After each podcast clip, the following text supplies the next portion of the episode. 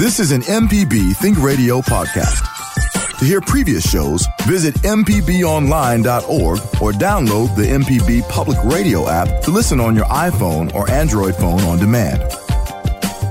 Deep South Dining is the show all about the culture of Southern flavor, from fried chicken and collard greens to shrimp and grits and a glass of sweet tea. Subscribe now to the podcast using any podcast app or download our MPB Public Media app.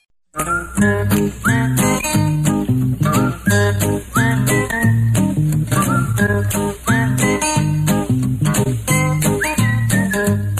dokie, folks. Welcome back. Horticulturist Felder Rushing, and we're gonna we're just talking about gardening. There's a lot of stuff going on out there. A lot of a lot of weirdness, usually related to bugs and blights, and whether it's your lawn or your flowers or your vegetables or even your potted plants. So I know there's a lot of questions out there. I just go by Felder and uh, my awesome host Java Chapman. Java, how you doing this morning, man? Man, I'm all right, man. Hanging in there. Uh, still hearing all the fireworks from from Fourth of July. you know, it's just an amazing. And, and I, you know, I know from from all the stuff I see online, a lot of people are really concerned about their dogs, and you know, dogs are scared of fireworks. I, I get that, but you know, this is just something we're going to shoot some stuff off. Yeah, it's not. It's nothing to be, you know, said or done about it. It just is what it is. But I mean, you know, it is what it is. yeah. So uh, anyway, your kids doing okay this summer? Yeah, yeah, everything's going good. We actually um started swim lessons, so that's a that's our latest our latest adventure. I would uh you know em- employ everyone. If you do not know how to swim, it's an essential life skill. The earlier the better, but it's never too late. Um, we actually I actually saw an adult getting swim lessons like right alongside my uh my young ones, so it's never too late to learn.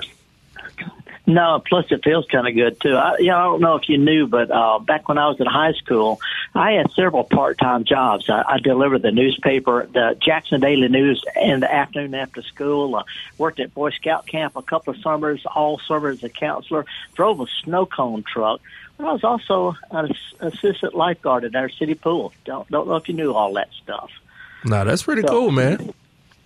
Well, yeah, it was okay, except it was hot sitting up there, and uh, that's I think that's where I got my permanent squint from the water reflecting on. off. People wonder why I wear sunglasses all the time because I, I, you know, I was raised in the Delta in the summer, staring at water. So, anyway, it's a whole lot of stuff going on, uh, Java. A lot of people have got have got questions, concern.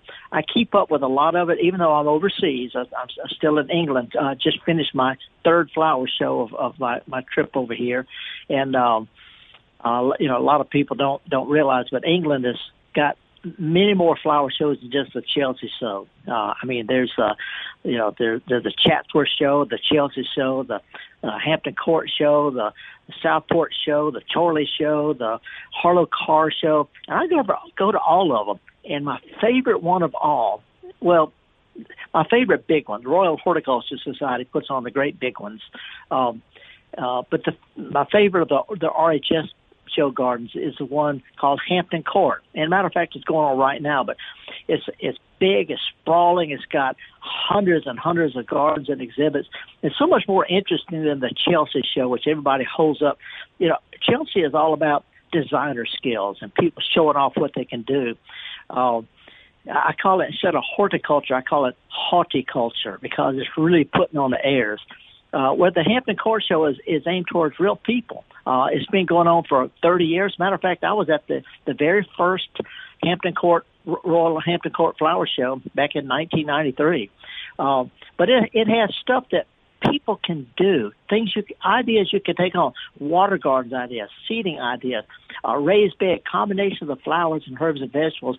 They have a special area for children where, where our elementary school classrooms get together and collaborate on on little projects that kids can do. This year it was in uh, uh, trash cans, regular, what they call dust bins over here, but regular trash cans with all sorts of accessories and plants and things stuck to them. It's just incredible what kids have come up with doing in a trash can. So, you know, that's the kind of ideas that I really like about the Hampton Court Show. I got a couple of other things to share about that, but uh, we're here to talk about gardening with gardeners. And we're going to slide up to South Haven and talk with Rebecca. Good morning, Rebecca. Thank you for calling. Good morning, Felder. So glad you're on the air today. I listened to you last week, and I had this. You mentioned this plant that I guess I knew it was out there, but I didn't know anything about them growing in Mississippi, and I don't know if it's a perennial or a shrub or a tree. You called it a tea plant. You said it was yeah. at the Ag Museum. Well, what yeah, I just planted what this. Well, you know, Camellia uh, japonica has the big flowers in the in the wintertime, and Camellia sasanqua has pretty good size, real showy in the fall.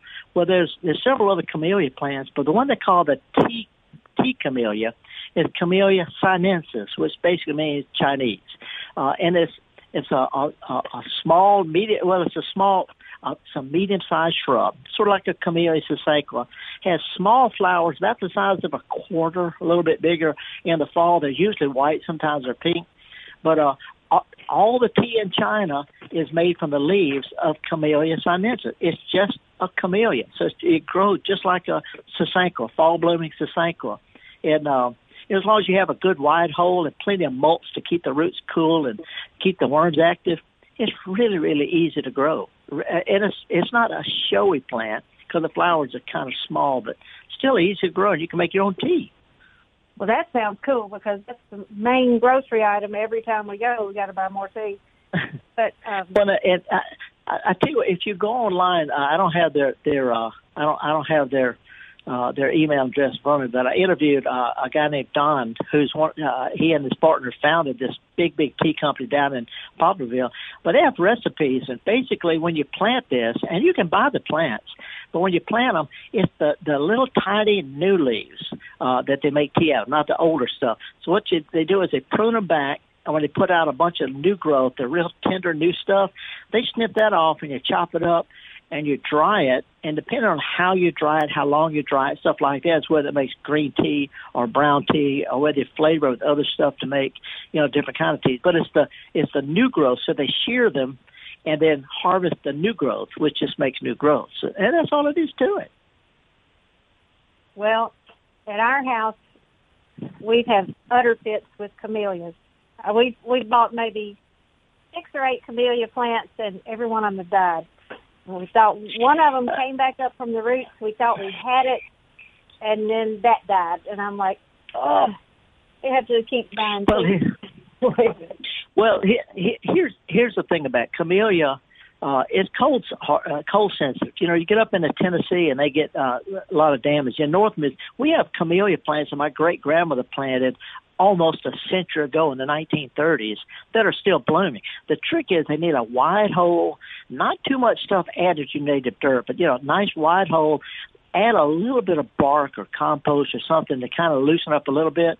And then when you pull the plant out of the pot, loosen up its potting soil and roots so they get started in that in the new dirt real quick. And as long as you've got them mulched, maybe up against a uh, an east or a south facing wall so they don't get the cold winter wind, they should do fine. So mostly a matter of digging a wide hole and loosen up the roots.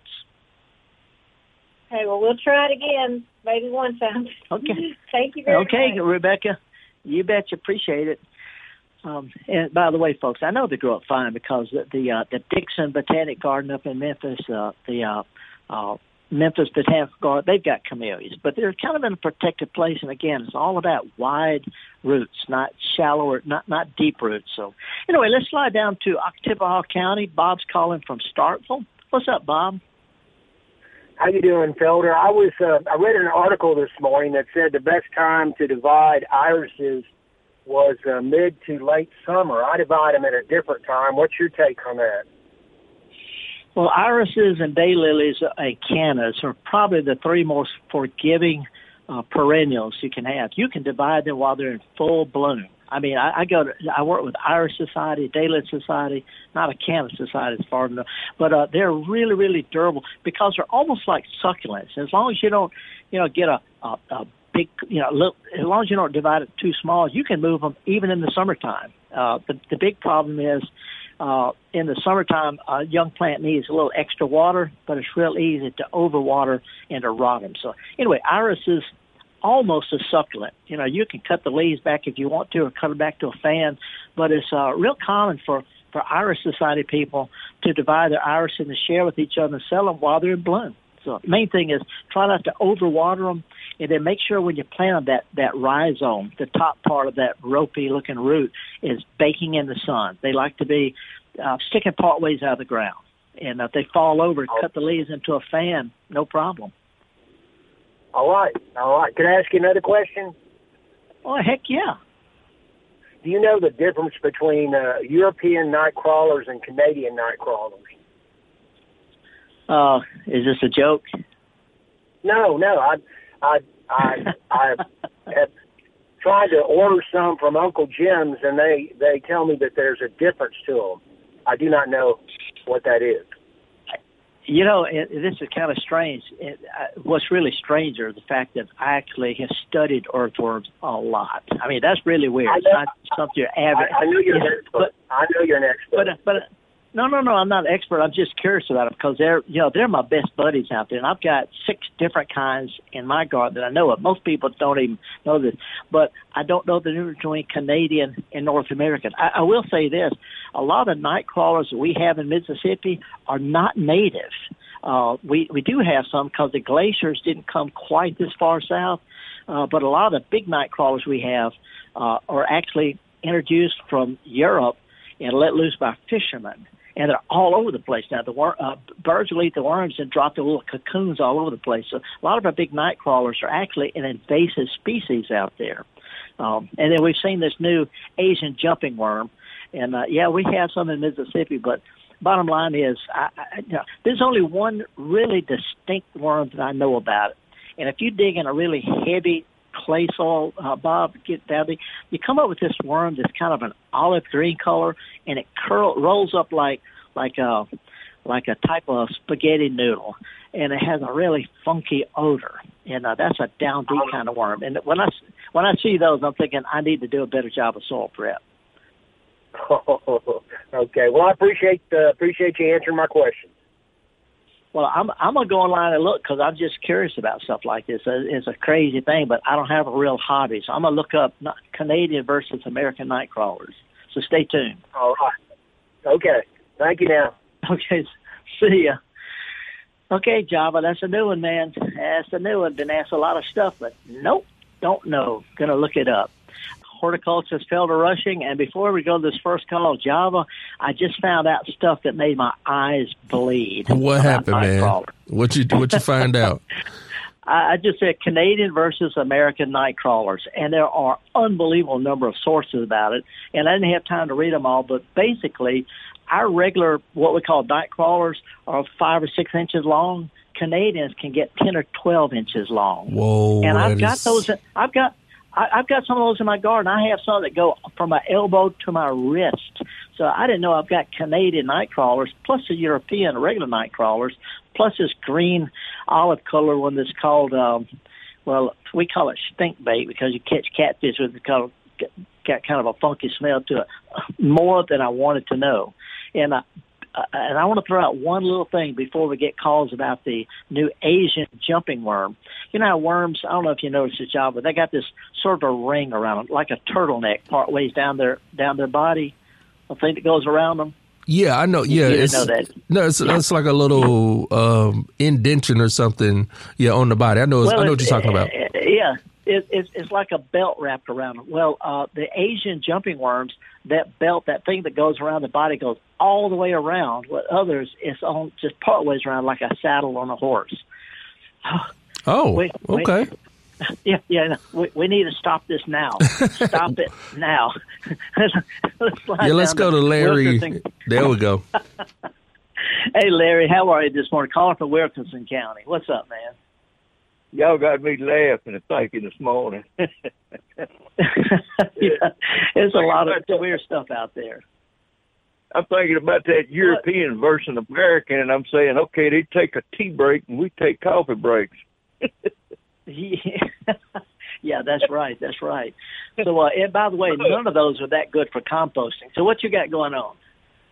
Yeah, uh, I got a uh, colored uh, plant uh, I bought last year and planted it and some others, and it came back volunteer after all that freezing stuff from the root.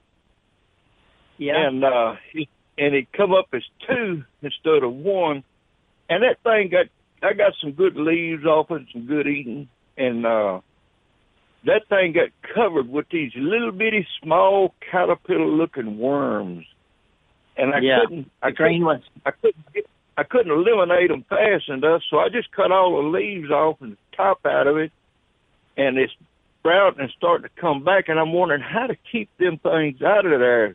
They was eating my plant up. Yeah. Well, there's actually a, a, an easy solution to it, but most people aren't going to want to go this much trouble. It is easy. And uh, by the way, if I don't know if you've noticed, it, uh, okay, let me back up. Collards are not going to grow quite as well over the summertime as they will over the the fall and the winter and the spring. So if you can just sort of keep them alive over the summer, that's good. And you can cut them back and they'll branch back out. But I don't know if you've ever noticed there's a white butterfly that flits around the garden. It's just plain old generic medium sized butterfly, but it's white. And it lays eggs on your on collards, cabbage, broccoli, cauliflower, all of those kind of things. It lays eggs on them. And those eggs, a little mass of eggs hatch out into little green worms and they turn it into what looks like a skeleton. Nothing but just just just strings Right. left. Uh, so that's it's a larva of a white butterfly, and the easiest way to present that uh, there's some sprays you can use. There's a spray that they sell at all the garden centers. That's a biological worm spray. It's actually a bacteria that stops caterpillars from feeding. And the nice part about it, it works. That if a bird comes along and eats it, the bird doesn't get poisoned. So there's a biological worm spray. If you put it on the bottom of the leaves where the where the worms are, that means a spray, not Yeah. a dust. But the easiest thing is just get you some some insect netting. You you may have to go online where I found mine, but it's just a really lightweight netting, and you put some sticks around in your garden, and put something on the end of the sticks like a little bottle or a or a wine cork or a tennis ball, something on the end of the sticks to make it not sharp, and you just drape this this netting over your your crops and it keeps the butterflies off the plant. And it works like a charm. They do it in japan they do it in england pretty much everywhere where they've been gardening a long time they all use insect netting. Works like a charm. Okay, because I had a Or- peach tree or- in my front yard, and them things Yeah. eat my peach tree up, and they was getting more peaches than me, so I just cut the whole thing down. Yeah, well, there's, there's a whole different. There's a whole, you know, all moths and butterflies and flies, for that matter, have got larvae that eats other stuff. Uh, so it's a whole different. Uh, there's, there's butterflies, there's moths, and and so many different ones out there. Not much you can do about your peaches except spray them in insecticide starting uh, when the little peaches start to form. But uh, you know, it's a whole, whole different insect. But when it comes to your garden, netting is the easiest, most commonly used thing on earth, except for some reason Mississippians don't use netting. I think it's because Granddaddy didn't. All right, But it works. did- Yeah. Anyway, go right, go on. You know, check with the check check with the garden center or co-op. If they don't have it, uh, insect netting, uh, they get it. Otherwise, you go online and they got all different kinds of meshes. But the the, the most commonly used kind is uh, it's bigger than screen. It's real lightweight. You can pick up a, a hundred yards of it. It's like you got a basketball one. It's really lightweight, but uh, you just stretch it over your plants on some stakes, and whenever you're ready to harvest, just lift it up and harvest. So mosquito netting, like we used to sleep under when I was a kid out in the swamps. That's what. That's what I yeah, it's it. Well, it's not that fine. It's more like uh, it's more like the netting like you'd find in a um. I can't think of the the the holes are are about a quarter of an inch, quarter to half an inch. It's not a real fine netting. Matter of fact, you can hardly you, you can hardly see it from a few feet away. So it's uh, it's got a bigger mesh than uh, than mosquito netting. So the co-op would know what I want, and insect netting. Yeah. It's just Okay. it's just called insect netting. They may not cut, carry it because people don't come in asking for it. But you go to a Right. garden center anywhere else and they all got it. So anyway, it's a real lightweight netting and it works like a charm. And you can use it over and over and over. Yeah, the only netting we ever used was on our figs back when I was a kid. It's kind of a Keep lightweight net. I mean, it, the holes are pretty. That's just, it's the same stuff. Bird netting will keep a butterfly out. So if you can't get insect netting, bird netting will do. Okay, good. All right. Well, I appreciate you. Y'all, y'all take care. Okay. Okay, Larry, appreciate your call. Uh, before we go to the next caller, uh, Java, let me mention this kind of weird. I went to uh, an, an old botanic garden. It goes back to the 1500s. Uh, it's called the Kew, K-E-W, Kew Botanic Garden, Royal Botanic Garden. I've been doing a whole bunch of times, different seasons. I was looking at some of the different things that they have displayed, and I spent some time in the in the little area where the horticulture students, we're talking about the college students who study horticulture, they have an area set aside where every one of them has assigned a bed. It's about four feet wide, maybe 20 feet long. It's about, maybe a little bit, about 100 square feet. And you cannot graduate from that Kew Botanic Garden horticulture program unless you've grown a garden. And they put a sign with your picture and all about you at the end of the road so people know whether you can garden or not. But anyway, I enjoyed that. But I was taking some pictures. Java, this is so crazy. I was taking some pictures of flowers, and behind me, heard a couple of women walk by. One of them said something in a distinct Mississippi dialect. She said to the other, "What's your favorite color green?" And I, I knew I heard. So without any turning around, I said, "John Deere green." And these women stopped and they stared at me and they said, "Where are you from?" long story short, they're from Lexington, from Holmes County, and, and one of their mothers is a uh, master gardener from Madison. and y'all came across each other at the Kew Garden in in uh, yeah. overseas. In, in, in yeah, in, in London, but it only because I just happened to her. What's your favorite color green? I'm thinking that's a weird color because there's so many different. And I, I said, before I said John Deere green. Ended up taking a selfie for Mama just to prove it. That's wild, man. if I, if I if I'd have kept my mouth shut, it would have been okay. But I couldn't help it. What's your favorite color? Green. I said John Deere green. So anyway, let's let's go uh, up to Fulton. Rebecca, thank you for holding. How are you today? Doing great. How are y'all? So far, so good. What's up? Well, I've got a question for you, and I think maybe you might have answered part of this before, and I missed missed part of the the answer. Um, I'm having problems. I'm not sure if it's voles or moles, but we're having holes in the holes in the dirt, and it's just it's awful. And we've we've sprinkled. I mean, my neighbor uh, in the next apartment has sprinkled stuff down, but I know it's gone. Uh, but they're just everywhere, and I'm just wondering, just you know, what to do about it. Well, a couple of things. First of all, the difference. Moles eat worms and grub worms and stuff like that, and they tunnel around just under the ground. So when they they they, they leave that tunnel, you know, it's really obvious where it sort of humps up, and so you'll mm-hmm. see the tunnels going all out in the grass and stuff. Voles uh, are little rodents that that eat pretty much anything, including a lot of plant roots, and they tunnel around uh, in flower beds and shrub beds and things. And they don't, in other words, they don't get out of the lawn to make those those tunnels. Um, mm-hmm. And by, and by the way, there's a lot of other things that'll do that too. Uh, uh, toads live in holes. They bury themselves in holes, and it's you when you water them and the toad pops out. Uh, and also cicadas, when they come out of the ground, they leave a hole the size of your thumb. Know, uh, you, you know all about cicadas, right? I, I know, you know a little bit you know, about. They make okay. That well, you know, years or whatever. Yeah. Have you have you ever found little dried skins that they that the the larvae come out and the adult comes out of that dried skin? Have you ever seen one of those? Yeah. Well, it, it, anyway, that's how big the hole is. It's big enough to stick my thumb in, so it could be just that. But if it's something that's killing your plants and you pull them up and the plants don't have roots on them, that's voles.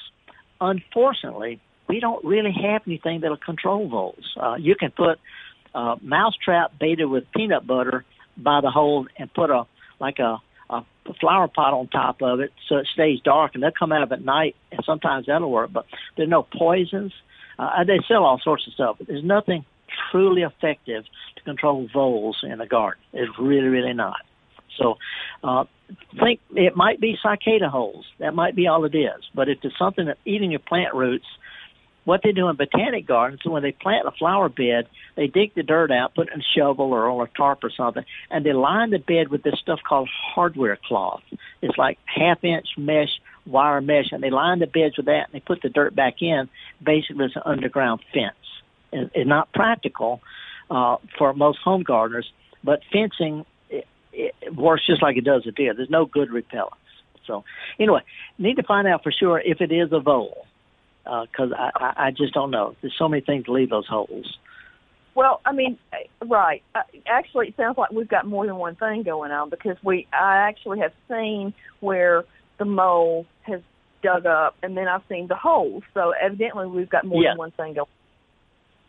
Yeah, well, that, that's the main difference. The moles tend to they they live in a burrow underground, and they make these. They'll have like a hallway that's under the ground. Usually, it's in a protected place, and then they go out every day. They dig a little side, like a like a side uh, uh, run that they use for feeding. So you know, if it's moles, you'll see the ground kind of humped up. You know, where they tunnel through the ground, and uh, if that if that's it. Um, yeah, it's, it's just it's different for moles. I really can't explain it more than that. They do have a trap that that you can use for moles, and the mole trap, the plunger type trap, it actually is the best control there is.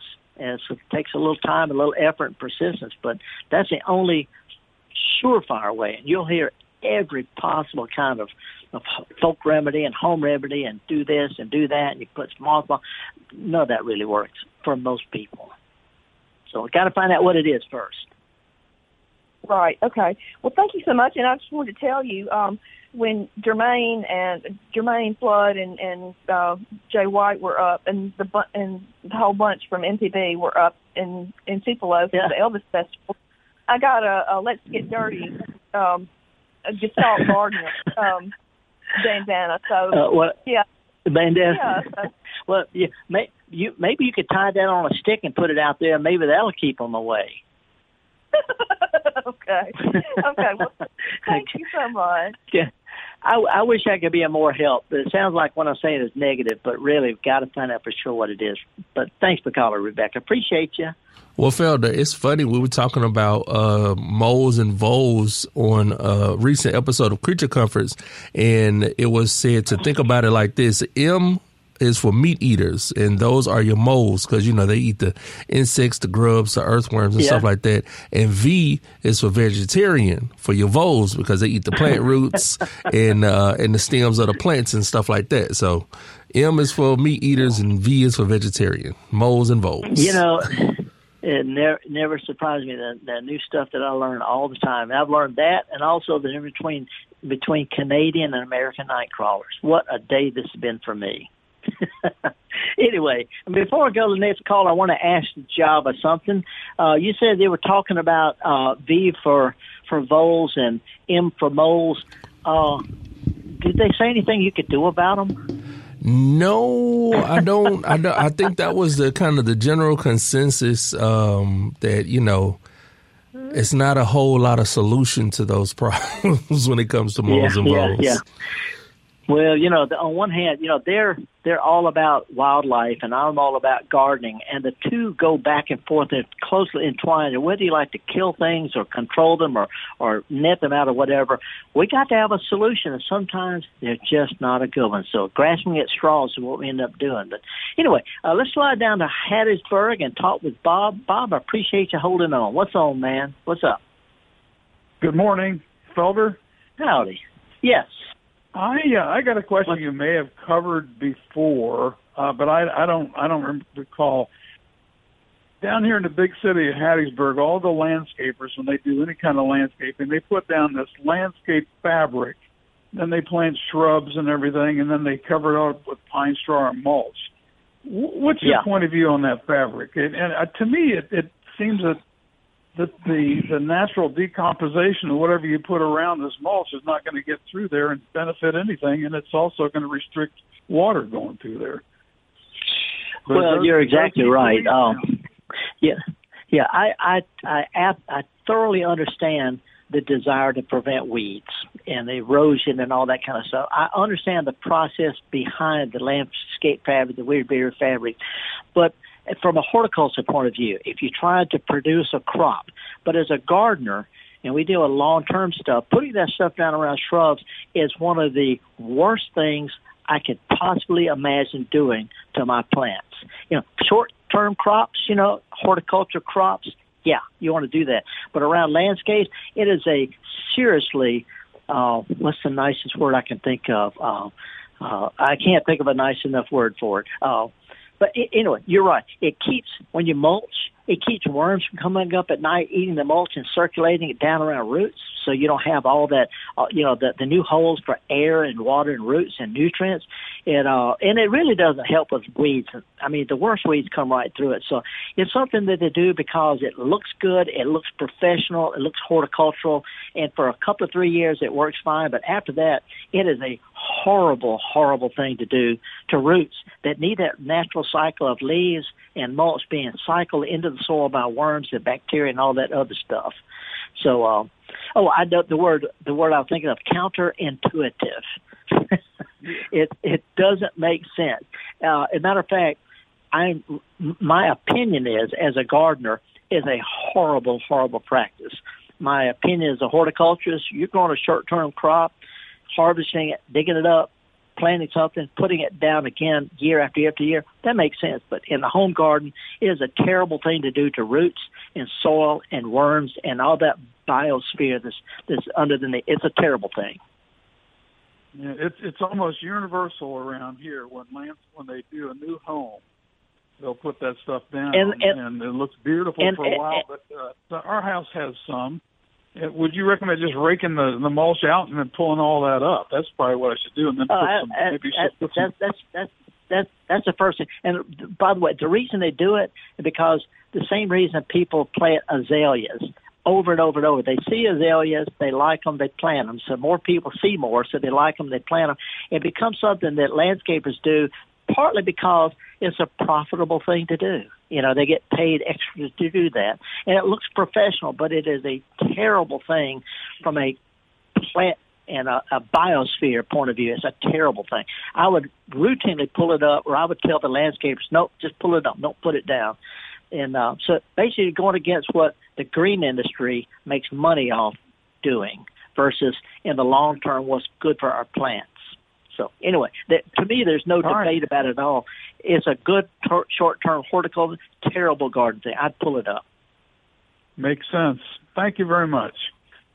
Okay, appreciate it, uh, Java.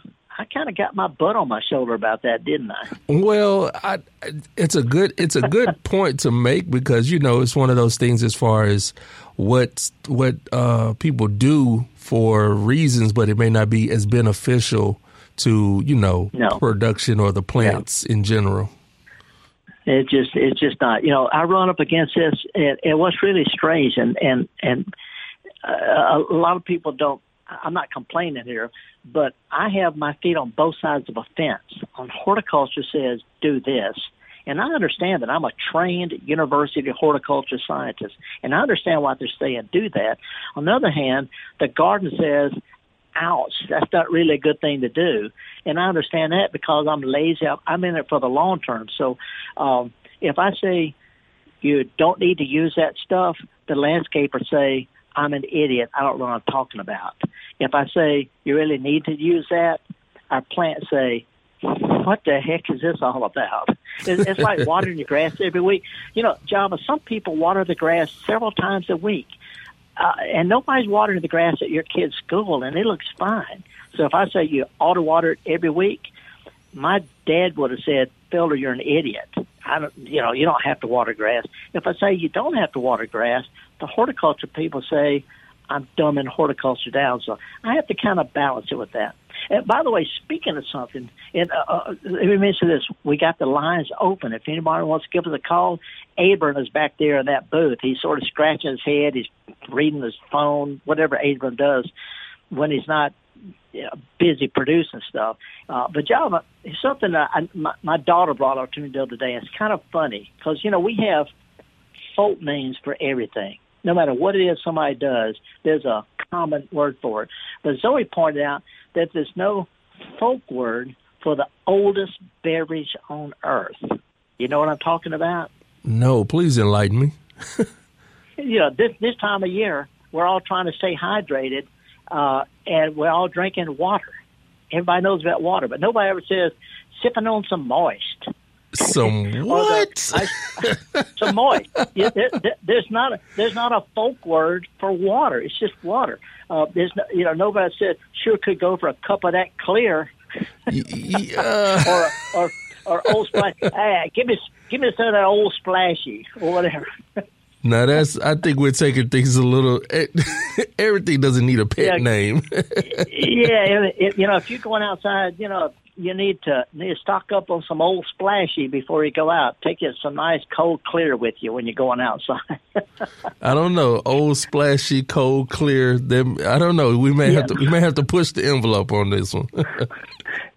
yeah, that's uh, that's that's what I'm saying. Say, uh, uh, cup of that clear splash. What was the first thing? Oh, get, yeah, just give me sipping on some moist. What you doing? I'm sipping on some moist. okay, Felder. We've we've extended this break long enough. We have um, Edward on the road who wants to join the conversation. Edward, good morning. How are you? Thank you for saving me and Java from ourselves. Good morning, guys. How are you? Fine. What's up? I was uh, so the question I have. First of all, I love your show. I, I travel for work between Louisiana and, and Alabama during the week, and so uh, I'd love to get a chance to catch it on Friday. So, so thank you very much for having it. I thoroughly enjoy it. So I've got You're a welcome. question here. I great. So I've got some hydrangeas at home that I bought from I think one of the mass market stores, and they bloomed and looked pretty for about a month. Now they're still green, they're not dead, but they, they will refuse to bloom. So, so what do I need to do? Yeah. My wife tells me they're broken and I bought the wrong ones. So, what do I need to do? Well, keep, keep in mind that, that there's uh, must be a million opinions about this. And I just stick with what works for me. If, if people say, well, it's got to be in the shade, I see them growing out in the full sun. Uh, they say, well, there needs to be, you know, uh, uh, planted shallow or whatever. Uh, they need to water all the time. I see hydrangeas around old home sites and bad dirt, no water, nothing.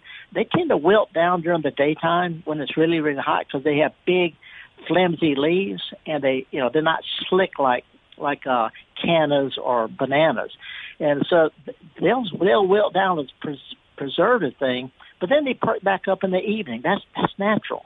So, answer your question, the three things that I would check on. Make sure first of all that when you planted them, you dug a wide hole, a wide hole, uh, two three feet across. That that's crazy, but that's what it takes. Second of all, you add a little bit of stuff to your dirt, not much, like about a handful of crackers to a bowl of chili. You know, just add a little stuff to your dirt to loosen it up.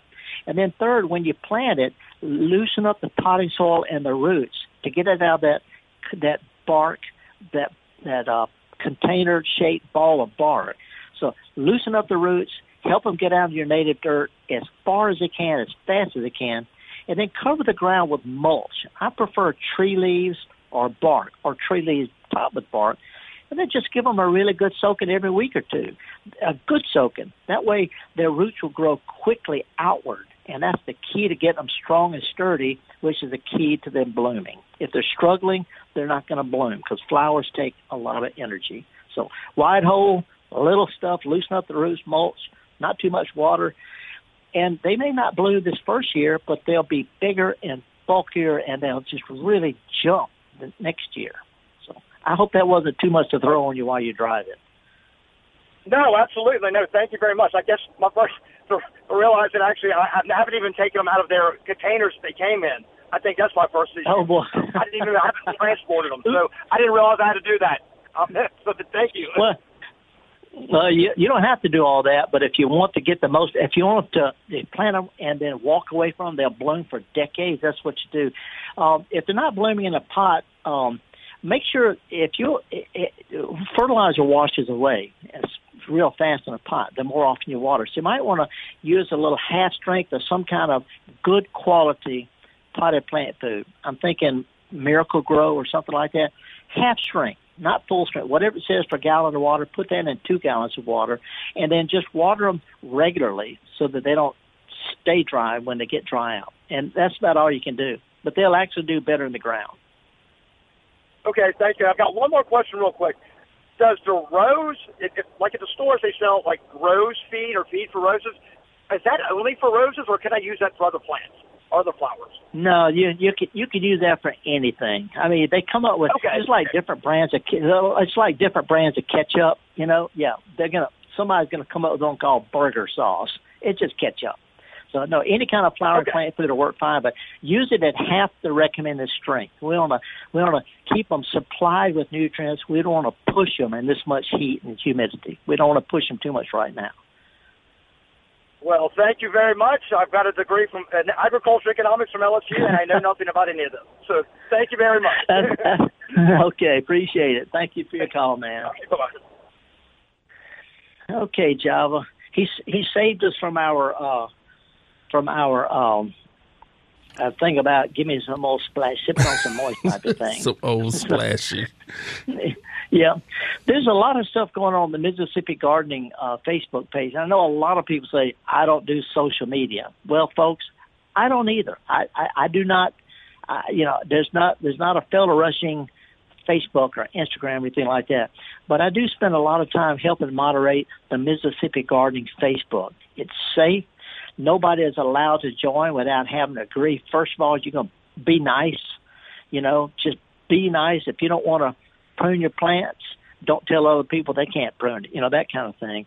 But there's also, there's a lot of horticulturists on there. Uh, Bob Brzuszek from Mississippi State, uh, Carol Reese from, from, uh, University of Tennessee, uh, Gary Bachman is on there. There's, uh, there's retired extension agents. There's, uh, Allen Owings from LSU. There's a lot of people on there and they're just talking gardening, not horticulture, but gardening. So there's a lot of people that sort of tamp down on all the weirdnesses out there.